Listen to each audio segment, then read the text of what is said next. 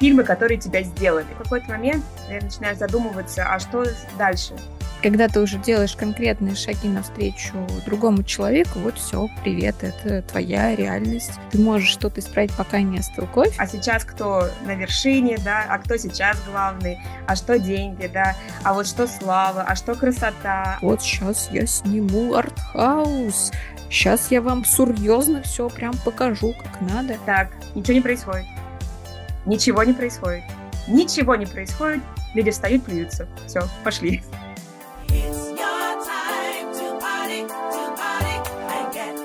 Всем привет, всем привет, всем привет. Слышно ли меня, слышно ли меня? Отлично слышно, Инга. Марго, привет. Привет. Ну, ну что, расскажи нашим э, дорогим зрителям, чего им сегодня ждать. А еще я подумала, что давай-ка мы с тобой нормально представимся.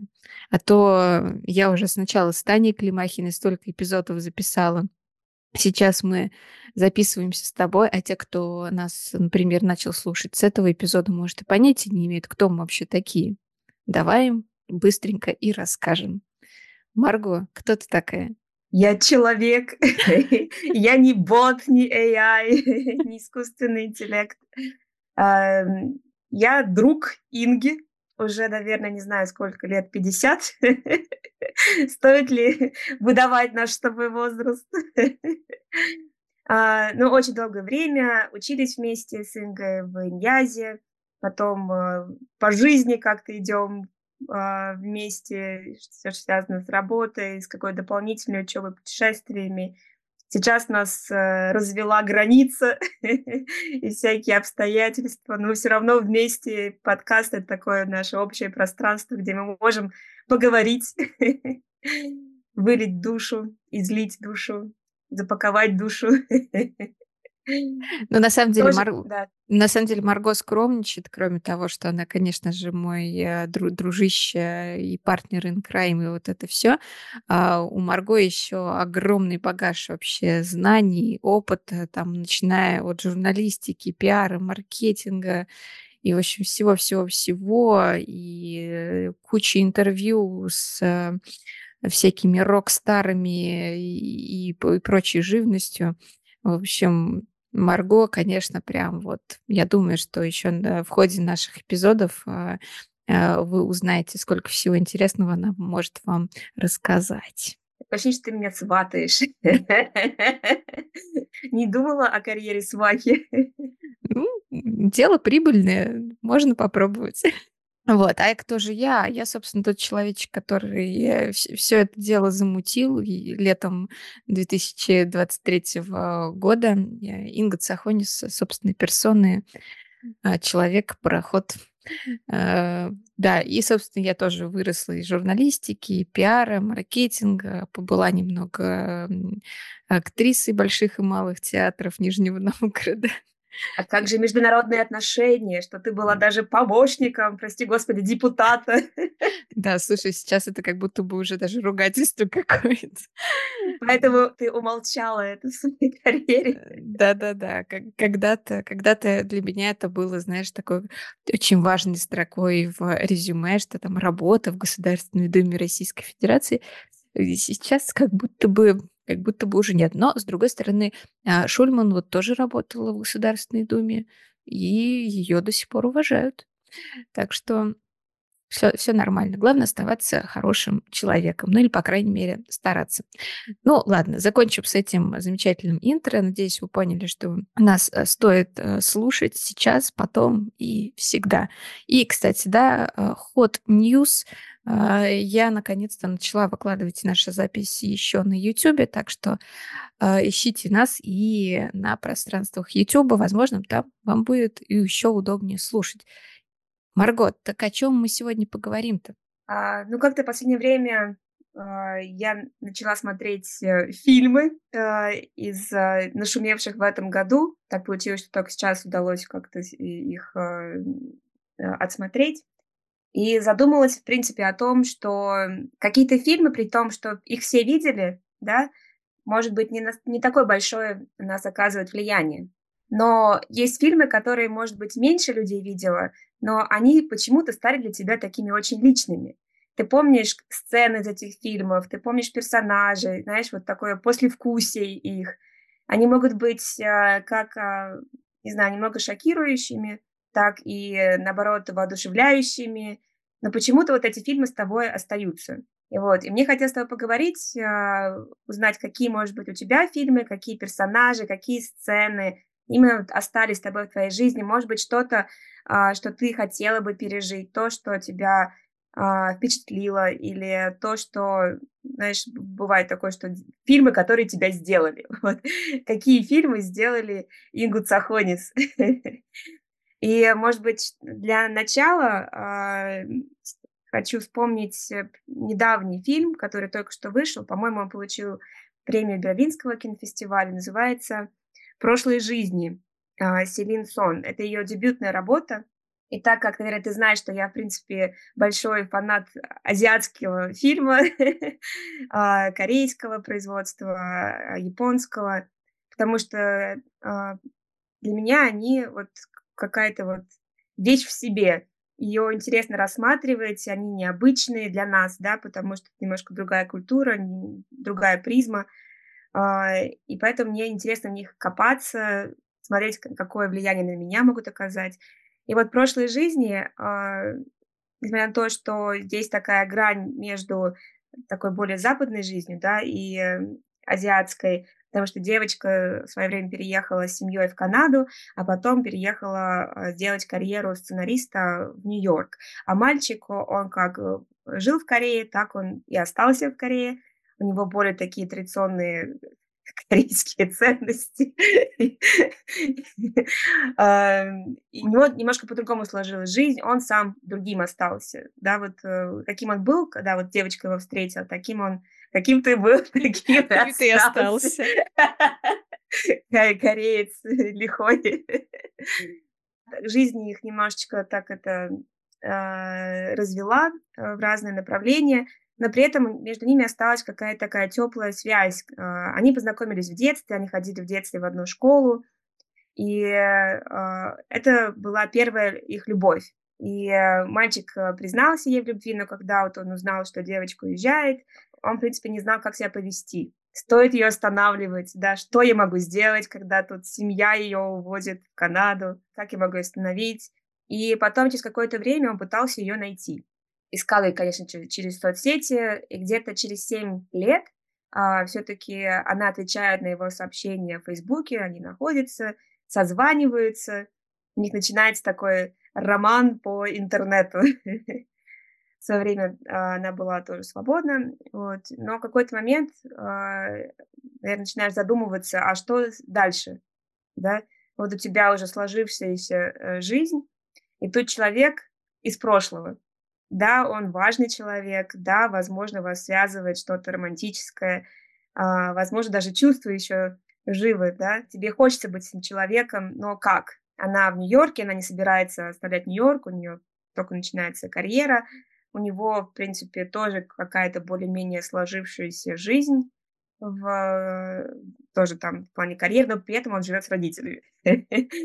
А она ему постоянно говорит, ну куда же ты приедешь, да, когда же мы с тобой видимся, вот, начинает планировать, ну это не раньше, чем через год, потому что у меня тут учеба, вот, и девочка такая, ну хорошо, тогда пока, давай расстанемся. Вот. И я не буду дальше рассказывать весь сюжет, если кто хочет посмотреть. Но э, главная идея в том, что они снова потом встречаются, у нее уже там муж, а у него э, тоже девушка, но они взяли время подумать. И вот опять получается, вроде как есть какая-то возможность, и да, она замужем, но э, там были определенные обстоятельства, почему она вышла замуж за этого человека. Вот, и несколько там сцен очень таких интересных, когда, знаешь, вот, э, когда, не знаю, хочется сделать шаг, но его не делаешь.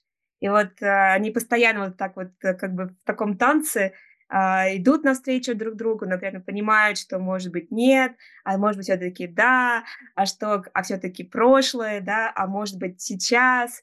И даже когда фильм закончился, да, она все-таки там сделала определенный выбор, и но все равно остается, остается какое-то многоточие. А что может быть в следующий раз, потому что они вроде как не попрощались, все-таки что-то случится. почему, допустим, мне этот фильм очень понравился, несмотря на то, что он такой немножко размеренный, да, то есть это не какой-то экшен, там много чего не происходит, но очень красивые сцены, такие немножко замедленные, и ты прям чувствуешь вот это их смятение, а, а может быть, а если бы. И мне это тоже немножечко сродни, потому что бывает, что встречаешь несколько раз, знаешь, одного и того же человека из прошлого. Вот он как-то мельтешит или встречаешь каких-то других людей, и начинается вот это вот, а если, а вот так бы, а вдруг, а может стоит попробовать, а может не стоит попробовать. И вот это вот, знаешь, какой-то бесконечный танец, а, это не то, что, не знаю, какая-то проблема выбора, это, наверное, больше про связь людей, и то, что ты же, наверное, эту связь можешь чувствовать с разными людьми, плюс в прошлом у тебя сложились определенные отношения, люди тебе дороги, и вот если этот человек сделает шаг, сделаешь ли шаг ты? У тебя какие мысли по этому поводу? Э, ты знаешь, мне этот сюжет напомнил э, роман «Доводы рассудка», который, мне кажется, цитировался во многих фильмах, и, собственно, тоже вот этих каких-то метаний бесконечных. Ну, на мой субъективный взгляд, вот эти метания как раз они почему получаются? Это от излишнего романтизма, и человек, скорее всего, останавливается в таких случаях просто потому, что он боится, что его вот эта фантазия а, в итоге в реальности не будет такой уж прекрасной и красивой. И, может быть, сознательно, может быть, бессознательно он себя тормозит, оттягивает вот это вот время, потому что когда ты уже делаешь конкретные шаги навстречу другому человеку, вот все, привет, это твоя реальность, и да, может что-то не получиться, может быть, ты как-то себе там нарисуешь картинку, что он там, не знаю, загадочный принц на белом коне, а в итоге окажется совершенно обычным человеком, может быть, даже замечательным человеком, но не таким вот фантазийным и сказочным, как ты себе там придумал. Вот. И это, собственно, как бы, это, я думаю, это даже не какая-то сказка, ну, в плане сюжета этого фильма, я думаю, что это сплошь и рядом на самом деле происходит, особенно э, спасибо соцсетям, которые этому только и э, потворствуют, да, что люди могут просто оттягивать момент какой-то развиртуализации долго-долго-долго вместо того, чтобы взять и пойти хотя бы поговорить э, в офлайне с человеком, посмотреть, как он вообще реагирует в жизни на что-то. Я не знаю, как он пахнет, в конце концов. Ну, правда, я, я, например, очень э, чуткая к запахам, и ну, вряд ли бы смогла общаться с человеком, запах который меня конкретно прям вот раздражает. Ну, это если вы в первый раз видитесь, да, а если вот человека ты знаешь, да, допустим, он из детства, там, из юношества, и вот он как-то опять возвращается в твою жизнь, допустим, у нее такая э, черта, что ей нужно, чтобы мужчина сделал первый шаг. Она может на него намекнуть, может, это связано с, именно с каким-то более таким традиционным э, корейским воспитанием, да, что даже со, со своим э, мужем она больше как намекала ему, что, может быть, ты меня вот сейчас поцелуешь, и, а может быть, мы сейчас с тобой вот это. И даже то, что они поженились, было из-за обстоятельств. Не то, что он сделал ей предложение, это было более-менее таким прагматичным решением, потому что ей нужна была, по сути, грин-карта. Очень романтично. Слушай, а, люди а, из прошлого... Короче, смотри, я считаю, что нет людей из прошлого. Есть истории из прошлого. А человек, он в любом случае в настоящем это другой человек. Если у тебя есть желание, в принципе, да, вот ты понимаешь, что окей, вот у него есть такой-то бэкграунд, и он тебе, в принципе, потенциально может быть интересен, то здесь работает все-таки для меня больше как знакомство с новым человеком. То есть я, ну, я себя, вот опять же, у меня замечательный пример, которым ты знаешь. Вот. Э, вот общались, общались, да, человек, человек ну, с которым меня там связывает э, юношество. Вот, но когда начали прям конкретно плотно общаться, все равно это воспринимала как, как новое знакомство. Ну, потому что если даже вы поддерживаете связь, там, видитесь раз в год, э, раз там в два года, пьете кофе, это все равно же не общение человек не может тебя так узнать, да, это вам все равно придется пройти вот этот момент узнавания друг друга заново, потому что куча всего произошло, вы повзрослели, и наверное, стоит к этому именно так относиться, как к тому, что ты узнаешь нового человека. Тогда, возможно, что-то может получиться. По крайней мере, этот элемент какой-то фантазии, его нужно прям вот уменьшить на вот прям на минимум, свести, иначе вот можно очень долго в этой фантазии пребывать, а потом разочаровываться каждый раз. Наверное, что интересно, вот, допустим, вот в этой истории, что у них связь оставалась на протяжении всей жизни. И даже когда они э, опять находили друг друга, у них эта связь сохранялась. И, допустим, одна из последних сцен, то, что они втроем встречаются э, в ресторане, она объяснила мужу ситуацию с, с этим молодым человеком, тогда уже более около 30 ему было. И, во-первых, видят люди тоже со стороны. Что интересно, она дала тоже э, голос наблюдателям.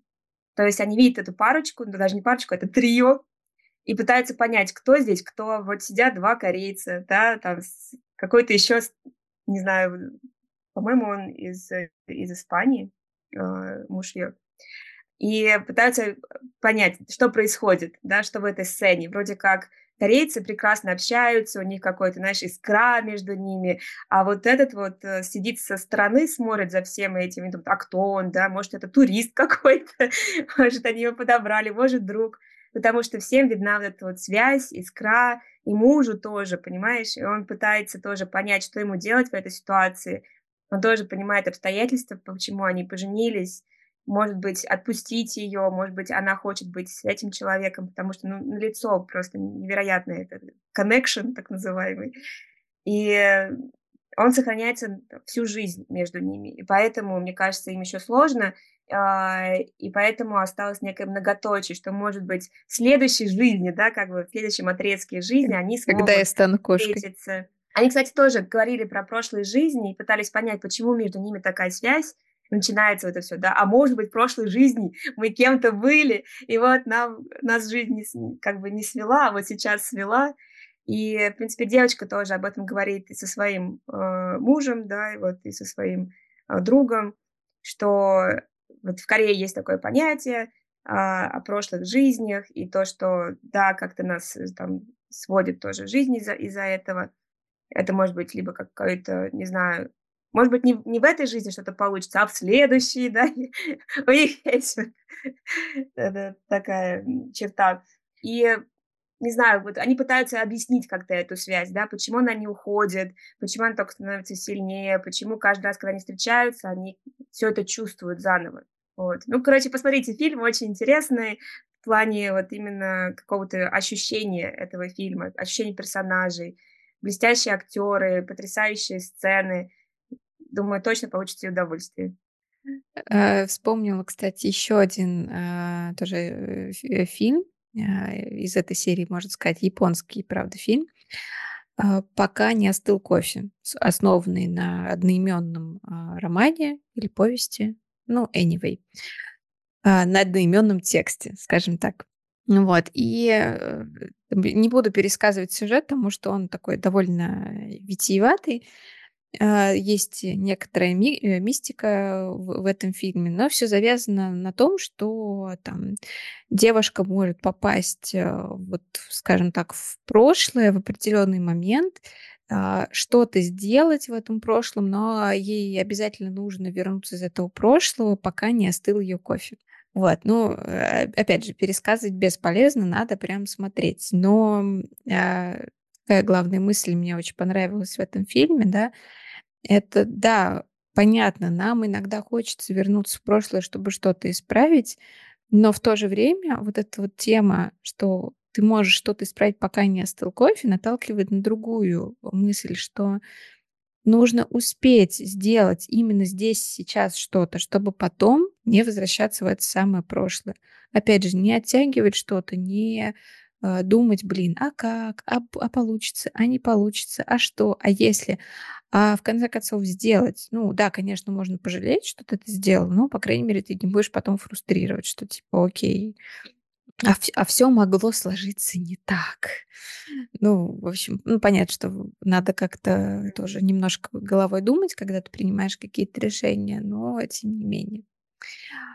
Вот. А, ты задала, кстати, прекрасный вопрос, типа, а какие фильмы сделали, да, М. нас?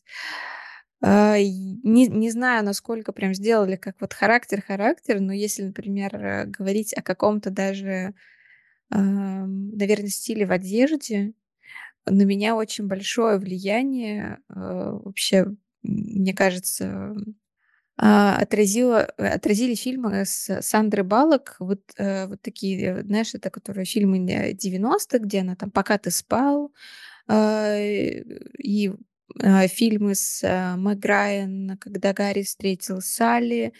И вот это вот, знаешь, какое-то уютно-свитерно-пальтовое вот это вот какое-то вот, э, не нечто, да, немножко небрежное где-то, где-то там какие-то всклокоченные волосы. Опять же, какая-то, может быть, иногда излишняя романтичность, э, в плане оп опять же опять же, фантазийность. Ты смотришь на кого-то и такая: "А, вот, а как бы у нас сложилось?" Вот, но если говорить вот о стиле вот именно вот, э, который на меня повлиял, это вот прям, да, Са Сандра Баллок с её там всяческими свитерами, какими-то там, не знаю, юбками и вот оверсайз пальто. А, все охрененно прониклись оверсайз пальто вот буквально, я не знаю сколько, ну, максимум, наверно, года 4 назад, может может, 5, уж я не знаю.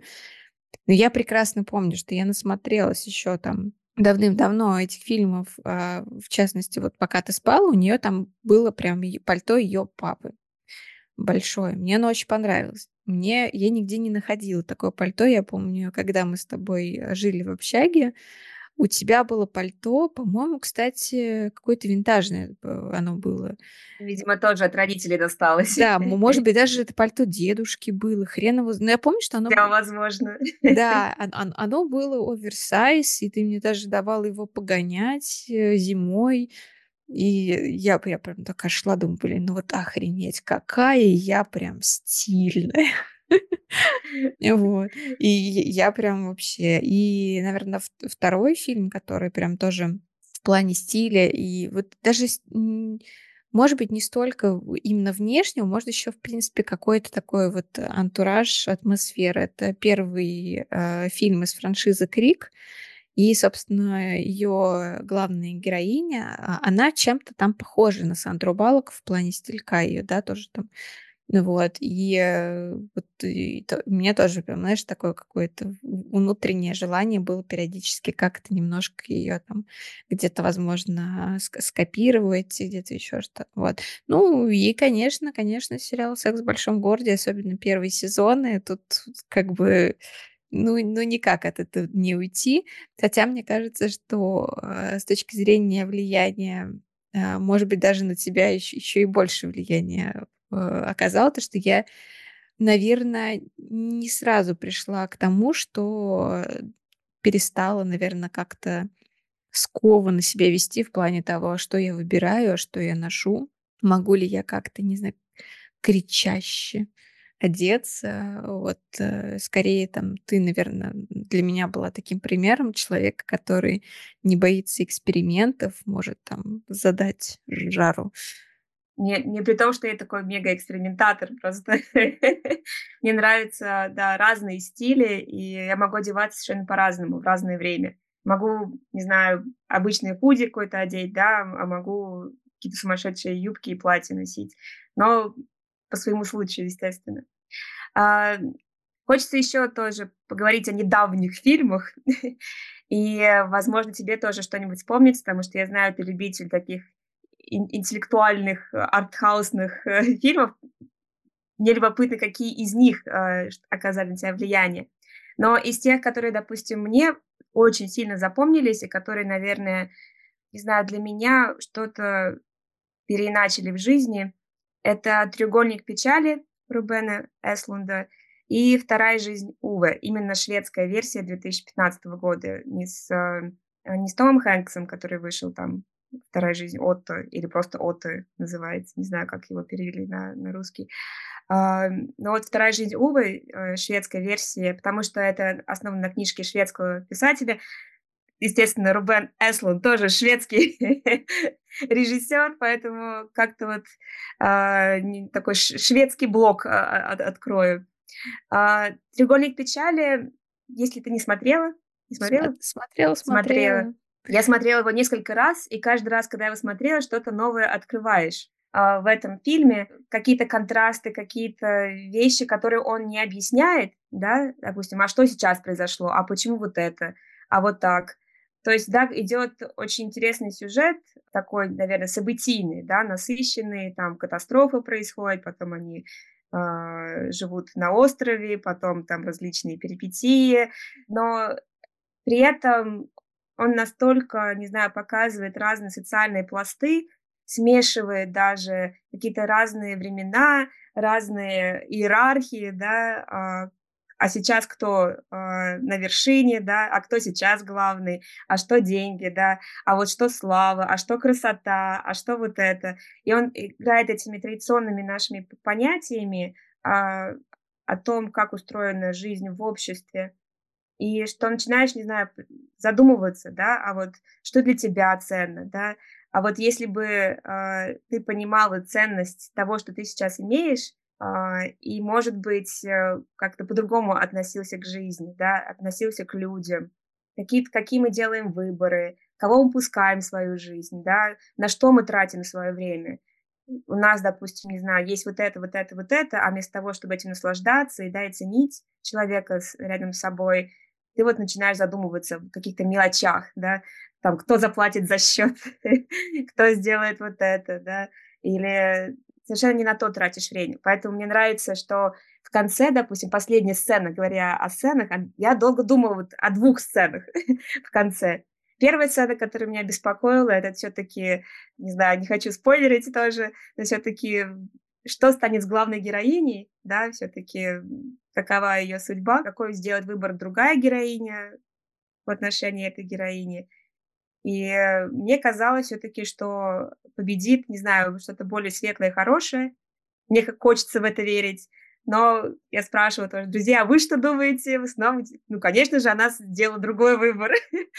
А, и сцена, когда один из главных персонажей бежит через лес или там по горам, не знаю, где он там бежит, э, это невероятно красивый мужчина, а, который, в принципе, только зарабатывает своей внешностью как модель, да, а, и, в принципе, с него начался фильм, то, что это треугольник печали, это вот его морщинка на лбу, и то, что убери этот треугольник печали, и вот он бежит, на самом деле, повидав печаль, и под музыку Fred Again, да, то есть, и когда я начала тоже слушать это, это, там, не знаю, эту песню, на самом деле она заканчивается тем, что а что бы было, да, как бы мы прожили вот эти вот последние шесть месяцев, если бы мы знали, что они последние шесть месяцев. То есть э, я знаю, что вот если я это переживу, следующие, там, последующие месяцы будут невероятными. Вот, и ты как-то он замкнул вот начало, да, то, что вот у вас тут треугольник печали, да, расслабьте его, идите, что вы король жизни. Вот, и что он бежит, э, его там ветки царапают, его красота как бы немножко уже уходит после того, что он пережил. И как этому персонажу хочется дать вот на самом деле еще один шанс, сказать, ну, посмотри, как ты прожил свою жизнь. Жить тебе не хочется, насладиться тем, что у тебя было. Почему ты вот погряз вот во всякой мелочевке? Какие у тебя мысли по поводу э, треугольника печали? Ну, у меня менее оптимистичные мысли по, по этому поводу. А, ну, смотри, мысль, которая у меня возникла вообще, и, э, исходя еще из самого названия. Треугольник печали. Треугольник— это а, устойчивая фигура. Одна из самых устойчивых фигур, можно сказать, да. И мне кажется, это еще и говорит о том, что ничего не изменится. Вот, э, да, они там что-то прошли через, так сказать, всякое дерьмо, там на этом э, лайнере, потом, собственно, когда уже там все с ними произошло, там и до, и до этого у них в жизни была какая-то там жесть. Вот. И я почему-то с самого начала была уверена, что у них ничего не изменится в их жизни. Как бы их там ни трясло, в какие бы ситуации они ни попали, они все равно останутся вот, вот примерно на том же. Они, возможно, там в процессе будут какие-то несвойственные им делать э, выборы, но опять же, э, ну что значит несвойственные, да, просто у нас не то чтобы прям вот полностью, знаешь, познакомили с этими персонажами настолько, чтобы мы действительно могли понимать, ой, нету, вот так бы он раньше не сделал, а сейчас он вдруг там начинает творить вот что-то непонятное. В целом, как по мне, они себя вели плюс-минус, ну, характерно для себя. Вот, поэтому ну, повторюсь, э, как мне кажется, вот, э, вот этот треугольник печали, он говорит о том, что ничего не изменится. Вы останетесь такими, такими же печальными мудаками. Вот. Э, ну, да там, потому что, а там и нет, по-моему... Ты веришь в людей, Инга, я вижу, ты веришь в людей, в общество.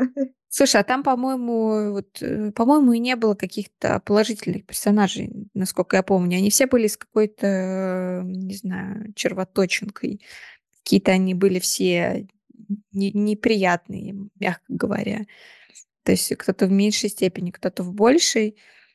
А, знаешь, что мне по этому поводу вспомнилось? Это, э, к слову, о фильмах, когда люди попадают на какие-нибудь необитаемые острова или что-нибудь в этом духе. А, это фильм э, э, Шьямалана «Время» называется. Вот. И там, собственно, ну, там другой сюжет, там э, семья, к ним присоединяется еще какая-то компания туристов, их отвозят на супер luxury пляж, э, где они там должны в уединении насладиться своим отпуском, и потом э, начинает происходить необъяснимое, время очень быстро на этом пляже течет, а уйти с этого пляжа они не могут. Вот. Э, в этом смысле этот фильм, он более позитивен, как это ни странно, да, потому что, ну, в принципе, он заявлен как фильм ужасов, триллер, э, мистика, вот это все. Вот. Но э, там, по крайней мере, лю- люди, они э, на протяжении фильма хоть что-то осознают. Не все, некоторые не успевают.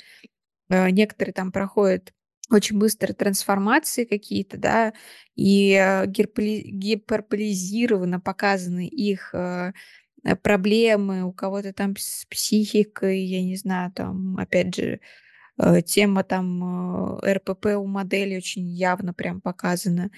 Вот. И вот ну, там, по крайней мере, люди до чего-то доходят, до, чего, до понимания того, что да, там, там, не знаю, я там люблю свою жену, там еще, ну, какие-то такие, знаешь, вроде прописные какие-то истины, но о которых люди забывают вот э, в рутине дней, и вот как бы это все идет, идет, идет, и они какие-то вот очень важные вещи оставляют вообще за скобками. Ну, вот этот фильм, наверное, для меня прям... Ну, и не могу сказать, что он прям вот супер произвел нам впечатление, но вот э, остался в памяти, как минимум. И пока мы недалеко ушли от шведов, вернемся к второй жизни Увы наверное, каким-то, так как я люблю более такие социальные да, вещи, смотреть на то, чем общество живет, да, что для него ценно, как э, отношения выстраиваются. А, мне нравится Фредерик Бакман. Для меня Фредерик Бакман, писатель, он э, новый Чехов, такой более актуальный, может быть, э, более... Не знаю, вот у него есть тоже такое понимание сложности персонажей в каких-то простых ситуациях. Он, в принципе, описывается его героя Уве в очень таких простых вещах. То, что он делает обходы по э, своему городку, то, что он общается с соседями, то, что он на них шумит, да, где-то он помогает. Но вот э, это как бы малость этих, да, каких-то вещей перевешивается каким-то его героизмом, который, или там, не знаю, сложностью жизни, а, обстоятельств, а, не знаю, ценностей вот этих маленьких вещей, которые на самом деле, на самом деле делает. И для меня эта книжка, в принципе, была открытием. И мне нравится, когда тоже фильмы, у них есть такой элемент театральности, да, то есть когда э, книжка с такой любовью сделана, вот и поставлена, и персонаж настолько многогранно показан, все равно, мне кажется, киноактеры не всегда могут показать или какие-то отдельные, то есть уникальные э, актеры. А вот э, театральные актеры, они именно могут показать, не знаю, столько всяких слоев, нюансов и выразить это даже че- через камеру. Нет, допустим, такой, не знаю, типажности, да, как, может быть, в каких-то голливудских фильмах, когда вот, ну, мы знаем, появляется Сандра Буллок, значит, будет вот это, вот это, да, или когда появляется... Сандру Буллок не трожь. Но все равно у них какой-то есть типаж. Или там у Дженнифер Энистон, да, вот, не знаю, появляются они, и вот мы знаем, будет вот это, вот это, вот это, вот такой-то персонаж, вот об этом он будет думать, так будет выглядеть и взгляд человека. Ну, какие-то есть, знаешь, уже устоявшиеся вещи, которые они выражают или играют. А вот театральные актеры, они могут быть очень разными, и они уделяют внимание нюансам. И вот э, для меня вот вторая жизнь Увы, она именно игра вот этих вот нюансов, и ты начинаешь понимать персонажей, какие-то вещи, и настолько, знаешь, э, вот из простоты потом появляется невероятная глубина и какая-то 3D такая модель жизни, и ты думаешь, ага, так вот о чем это все. Значит, вот как э, персонаж себя проявил, или вот какие ценности на самом деле в жизни – вот для меня это, наверное, одна из э, таких вот э, важных книг и вот, в том числе и фильмов, который безумно хорошо сделан вот по этой книге «Вторая жизнь Увы». Очень рекомендую всем посмотреть. Сейф, как говорится. А, ты знаешь, по поводу а, социальных вообще каких-то а, моментов, которые подсвечены в фильмах, я остаюсь э, верна себе и считаю, что в фильмах ужасов, в там, триллерах каких-то, даже, я бы сказала, лучше это подсвечено, чем когда э, режиссер прям конкретно, вот сейчас я сниму артхаус, сейчас я вам серьезно все прям покажу, как надо. А, а когда, эм, там, опять же, мой любимый, замечательный Стивен Кинг, да, там за что-то берется, а, очень многие, зная его поверхностно, да, могут подумать, а, там опять какой-то будет там ужастик, ой, фигня-то какая. Вот. И э, я бы очень рекомендовала э, тем, кто не смотрел еще у Кинга какие-то не самые известные э, там или не читал там произведения, да, Обратить внимание, например, на экранизацию его романа «Долорес Клейборн». Это не ужастик вообще ни разу. Это социальная драма, прям самое что ни на есть. Вот. И э, там э, ну, главная героиня, она вообще такая сильная женщина, которая, э, узнав, что там ее дочку домогается, собственно говоря, ее же отец, она предприняла определенные, так сказать, а, усилия, в общем, а, действия определенные сделала, в общем, не буду спойлерить. А, но смысл в чем, что вот там, да, все прям вот э, очень там очень жесткие моменты, да, что с ними происходит, да, и это прям вот заставляет тебя вот, ну, реально прям вот проникнуть в шкуру этого персонажа, а, ему сопереживать, а, понимать, что вот... А, и что самое интересное, этой героине на протяжении всего фильма никто не симпатизирует. Там ну, так сюжет разворачивается, что ее все считают какой-то плохой.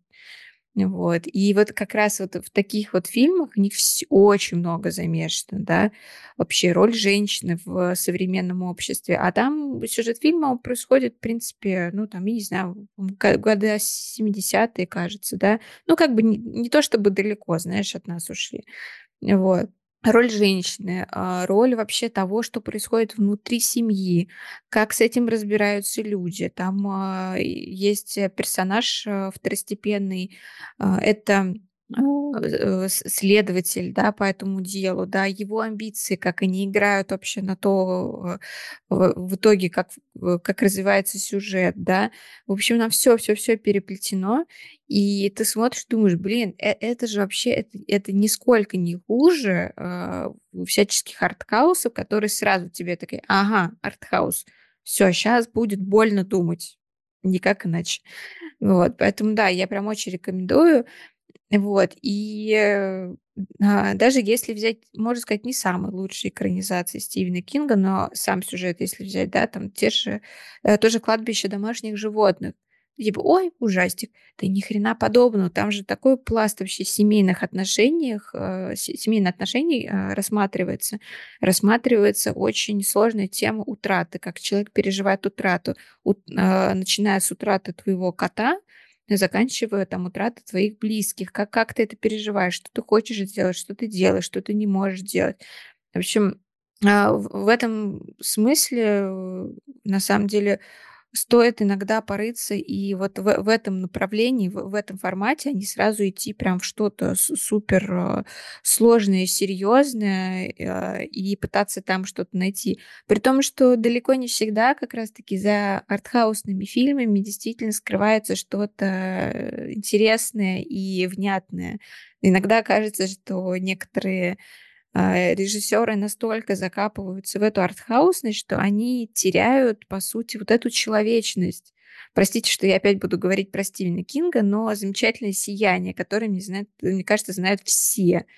Я отношусь к тому лагерю, кто считает, что телевизионная версия, которая была снята позже, а, сияние гораздо лучше показывает а, тему вообще а, человека, который проходит через там а, все стадии там алкоголизма, принятия, непринятия себя, там что у него с семьей происходит и так далее. А ведь об этом хотел вообще-то рассказать Кинг в первую очередь. И то, что показывает Кубрик, Кубрик показывает Кубрика, собственно говоря. Вот его вот эту вот вылезанность, красивость, где-то симметричность, где-то еще что-то, но он не показывает эмоции. Э, у него там Николсон, он как был сумасшедшим в начале. Простите, вы не видите сейчас выражение моего лица. Я думаю, оно могло быть номинировано на премию «Оскар». Я его видела и сертифицирую, да. Заслуживает вот. «Оскара». Ну, короче, он, он, он как был э, сумасшедшим в начале, он так и остается на протяжении всего фильма, поэтому мы не видим вот это вот э, развития того, там, кем он был, кем он стал. А, и в целом нет вот этой какой-то, знаешь, вот этого переживания внутри героя, типа, кто же я такой, почему я там так делаю и так далее. Поэтому, да, артхаусы тоже интересно смотреть. вообще все надо смотреть. Реально. Вот э, чтобы понять и сказать, ой, да, это там полное вообще какое-то дерьмище, да, но тебе придется это посмотреть. Ну, есть редкие исключения, на самом деле, когда ты такой, ну, типа, окей, я это даже смотреть не буду, Ладно, такое тоже бывает. Вот. Мне про, про Адхаруса вспоминается сцена, извини, что перебью а, вспоминается сцена из uh, Family Guy, как uh, он, uh, как его на, рус, на русском э, А, Family Guy Гриффины? Гриффины. Да. Вот, э, Гриффины. А, если помнишь, там есть э, персонаж пса, не, не помню, как его тоже зовут. Он, он, кстати, писатель там, да. Писатель, да. Вот, и однажды этот пес решает, что ну, что-то социально полезное. Почему бы не стать ему собакой-поводырем? Да, вот нашел свое предназначение, вот, отправился на курсы, получил своего э, клиента первого, и что делает он, этот пес? так как он интеллектуал, да, он ведет своего слепого клиента э, на артхаусное кино, сажает его рядом с собой, там понятно, что не знаю, зал большой, да, людей мало на этом архаут-фильме, и он пытается объяснить э, клиенту, да, слепому, что происходит на экране. Я до сих пор помню, э, насколько я смеялась, потому что, зная тебя, как ты любишь артхаусные фильмы, и зная, как один из своих э, бывших из прошлых жизней тоже называл тебя, вот, Инга, у нее там артхаусное кино. И вот э, пытается объяснить, что происходит, да, в, на экране. Так, ничего не происходит. Ничего не происходит. Ничего не происходит. Люди встают, плюются. Все, пошли. Насколько хорошо это описывает артхаусные фильмы. Ну да, это э, классика жанра, когда, знаешь, там а, один а, кадр длится, там, если 10 минут человек смотрит в пространство и пытается передать все свои эмоции. Э, ну, это, это, конечно, это ирония, но это один из э, форматов. Тут просто, наверное, э, в артхаусных фильмах очень часто, мне кажется, режиссеры, они больше гонятся за формой, а не за содержанием. Мне, ну, это мое, опять же, простите, личное э, ощущение. И, наверное, такая же претензия у меня к современному искусству, по большему счету, что очень часто современное искусство, оно именно за формой гонится, за тем, так, что придумать того, что не сделал другой как он еще, я не знаю, там не делал какой-нибудь перформанс. Пойду сделаю вот так вот. А что будет стоять за этим перформансом? Ему нужно будет еще э, додумывать, пытаться донести, рассказать, написать, но при этом у человека, э, так сказать, не вхожего вообще вот во всю эту историю, э, он, не, не, сможет дойти, посмотреть и такой, а, ну вот кажется ощущения такие, как будто вот это вот об этом. Ну нет, как бы ну, не получится.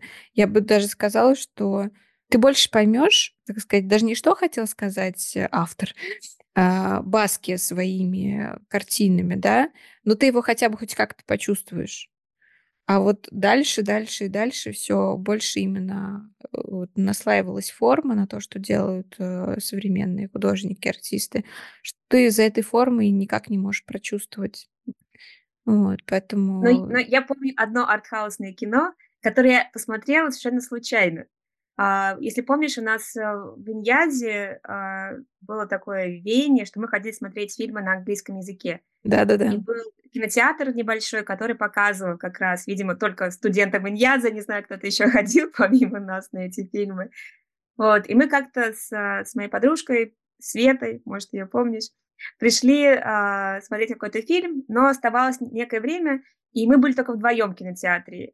И э, человек, который ставит фильмы, такой говорит, а давайте вам быстренько покажу короткометражку прикольную перед тем, как включу основной ваш фильм. Говорит, ну хорошо, давай, показывай нам эту короткометражку. И она меня настолько травмировала, что я до сих пор ее помню. В принципе, что происходит э, в этом в 10 минутах буквально этого фильма? Э, то, что человек, э, мужчина, он невероятно умный, он э, может, не знаю, какие-то формулы очень быстро у себя в голове построить. Э, фильм назывался «Число Пи». И он настолько, не знаю, как-то стал таким, не знаю, рабом своего интеллекта, что он начинает постепенно сходить с ума, потому что он везде видит формулы, э, везде видит какие-то задачки, он, у него очень быстро работает ум. И, с одной стороны, да, это, не знаю, помогает ему делать свою карьеру, он гений, и в какой-то момент он решает для себя, что он больше не может этой вот, в таком состоянии жить. Он берет дрель, ставит дрель возле виска, и вот происходит то, что происходит. Я думаю, неужели он покончил жизнь самоубийством? Нет, он жив, он просто себе что-то удалил в мозгу, вот эту гениальность, и стал жить жизнью такого дауна. Так он себе он... лобот- лоботомию сделал, проще да. говоря.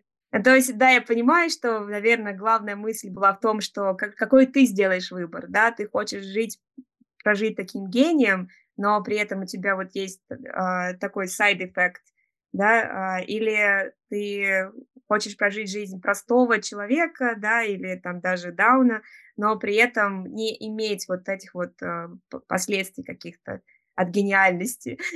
Я до сих пор помню этот фильм зачем, за что мне это показали, хотела я этого, прикольно, я бы не сказала, что прикольно, интересно, может быть, но я бы хотела это развидеть. Э, ну, значит, тебе фильмы Кроненберга противопоказано смотреть. Потому что есть замечательный фильм, который, ну, кстати, он а, прям, я бы сказала, на меня большое впечатление произвел. Это «Связанные насмерть».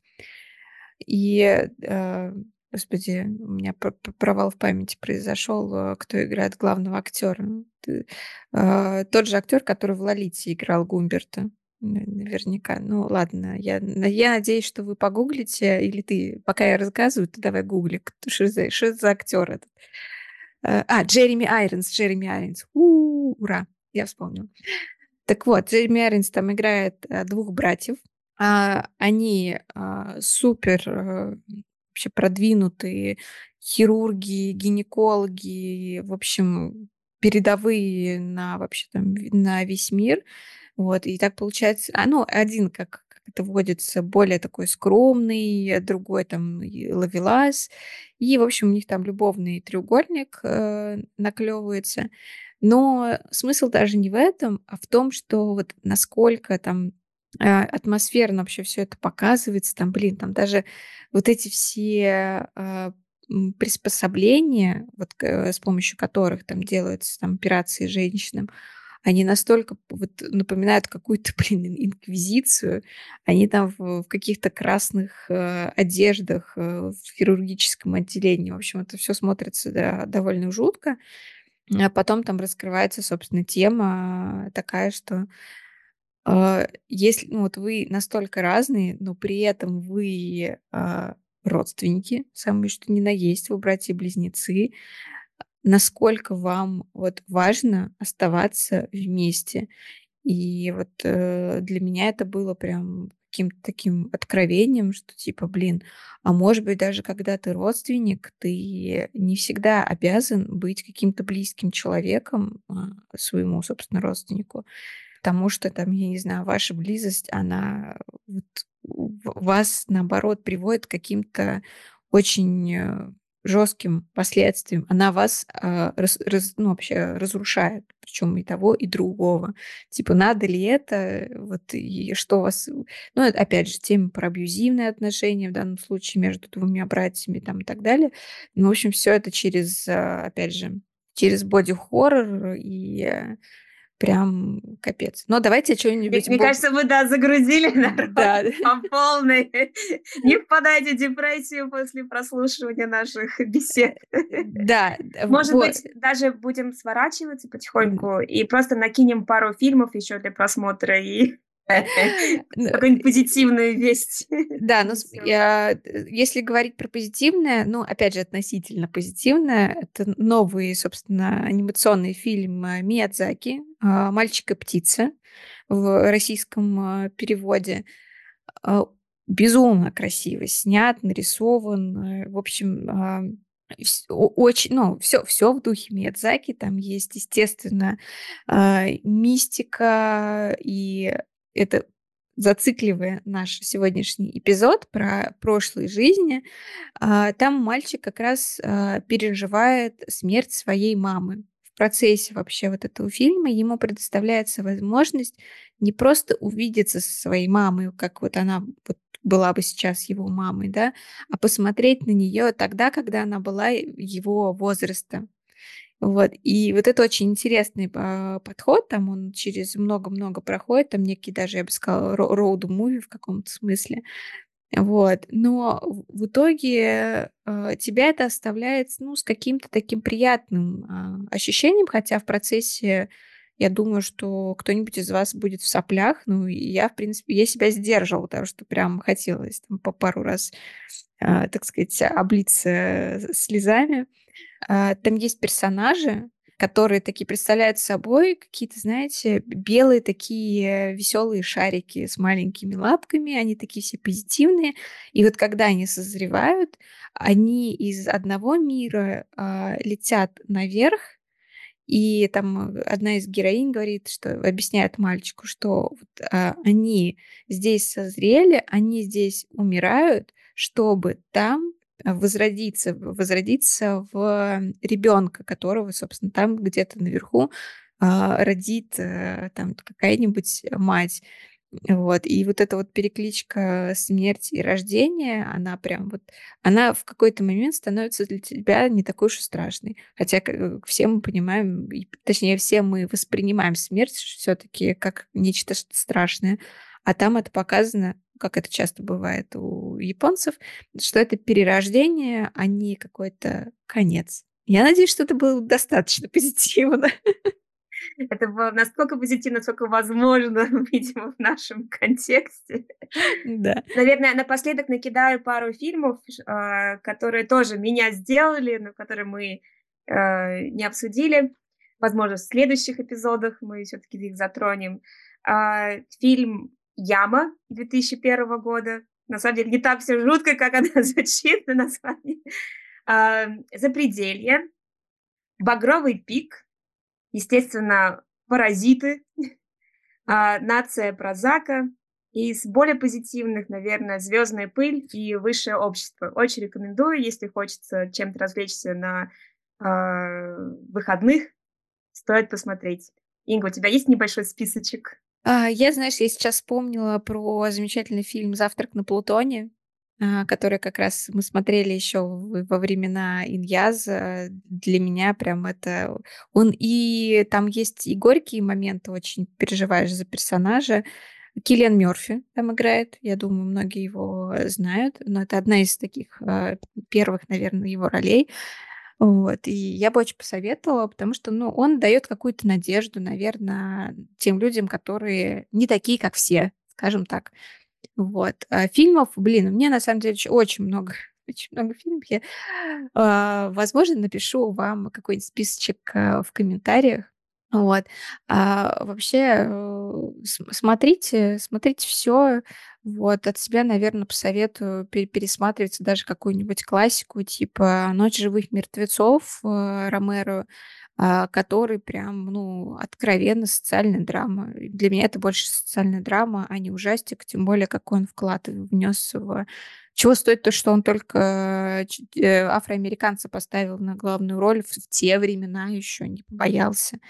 Вот, поэтому, да, смотрите, и порой смотрите, наверное, даже то, что, казалось бы, вы никогда не посмотрели. Вот это будет, наверное, как раз таким, такой точкой роста э, для вас. Вот. Всем соответственно, спасибо.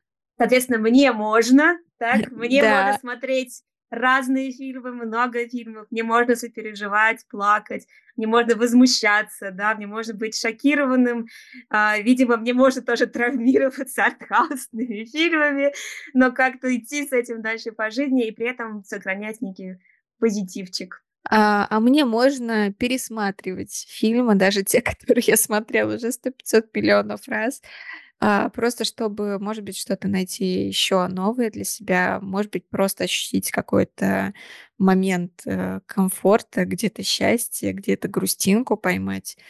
Вот. Спасибо всем, а, кто нас а, слушает. А, всем до новых встреч. Смотрите фильмы. Э, по возможности радуйтесь жизни. Всем пока-пока от ваших киноманов. Пока-пока.